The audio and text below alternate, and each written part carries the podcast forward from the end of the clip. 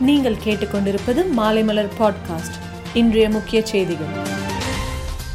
Dengue காய்ச்சல் பரவி வரும் தமிழகம் உள்ளிட்ட ஒன்பது மாநிலங்களுக்கு மத்திய சுகாதார குழு அனுப்பி வைக்கப்பட்டுள்ளது.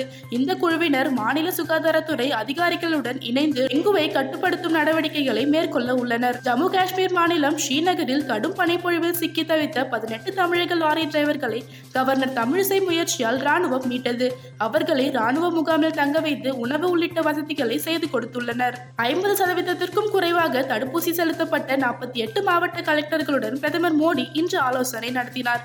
அப்போது வீடு வீடாக சென்று தடுப்பூசி செலுத்தும்படி பிரதமர் மோடி அறிவுறுத்தினார். தமிழகம் முழுவதும் பலத்த மழை பெய்வதால் பல ஆயிரம் ஏக்கரில் பயிரிடப்பட்டிருந்த நெற்பயிர்கள் மூழ்கியுள்ளன. வயல்களில் தேங்கிய மழைநீரை வெளியேற்றும் பணியில் விவசாயிகள் முழுமூச்சாக ஈடுபட்டுள்ளனர். தீபாவளி பண்டிகைக்காக சென்னையிலிருந்து மக்கள் சாரசாரையாக புறப்பட்டு செல்வதால் பேருந்து நிலையத்தில் கூட்டம் அதிகமாக காணப்படுகிறது. நேற்று வரை மூன்று லட்சம் பேர் பயணம் செய்துள்ளனர். இன்று மேலும் இரண்டு லட்சம் பேர் பயணம் செய்வார்கள் என எதிர்பார்க்கப்படுகிறது. வருகிறது இன்று வழக்கமாக இரண்டாயிரத்தி நூறு பஸ்களுடன் ஆயிரத்தி ஐநூத்தி நாற்பது சிறப்பு பஸ்கள் இயக்கப்படுகின்றன.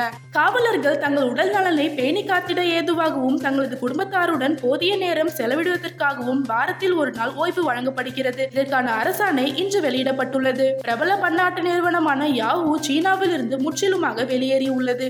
சீனாவில் நிலவும் சிக்கலான சட்டநிலை காரணமாக யாஹூவின் அனைத்து சேவைகளும் கடந்த ஒன்றாம் தேதி முதல் சீனாவில் முற்றிலுமாக நிறுத்தப்பட்டுள்ளது. இந்திய கிரிக்கெட் அணியில் ஒரு குழு விராட் கோலிக்கு ஆதரவாகவும் மற்றொரு பிரிவு விராட் கோலிக்கு எதிராகவும் செயல்படுவதாக பாகிஸ்தான் முன்னாள் வீரர் சோயிப் அக்தர் கூறியுள்ளார். சோலார் மின்சாரத்தில் இயங்கும் தெருவோர இஸ்திரி வந்தியை உருவாக்கிய தமிழக மாணவி வினிசா உமாசங்கர் கிளாஸ்கோ பருவநிலை மாநாட்டில் பங்கேற்று பேசினார். அப்போது வேற்று வாக்குறுதிகளை அளித்து நிறைவேற்ற தவறிய தலைவர்கள் மீது எனது தலைமுறையினரில் பலர் கோபமாகவும் ரக்தியாகவும் உள்ளனர் என்று கூறினார்.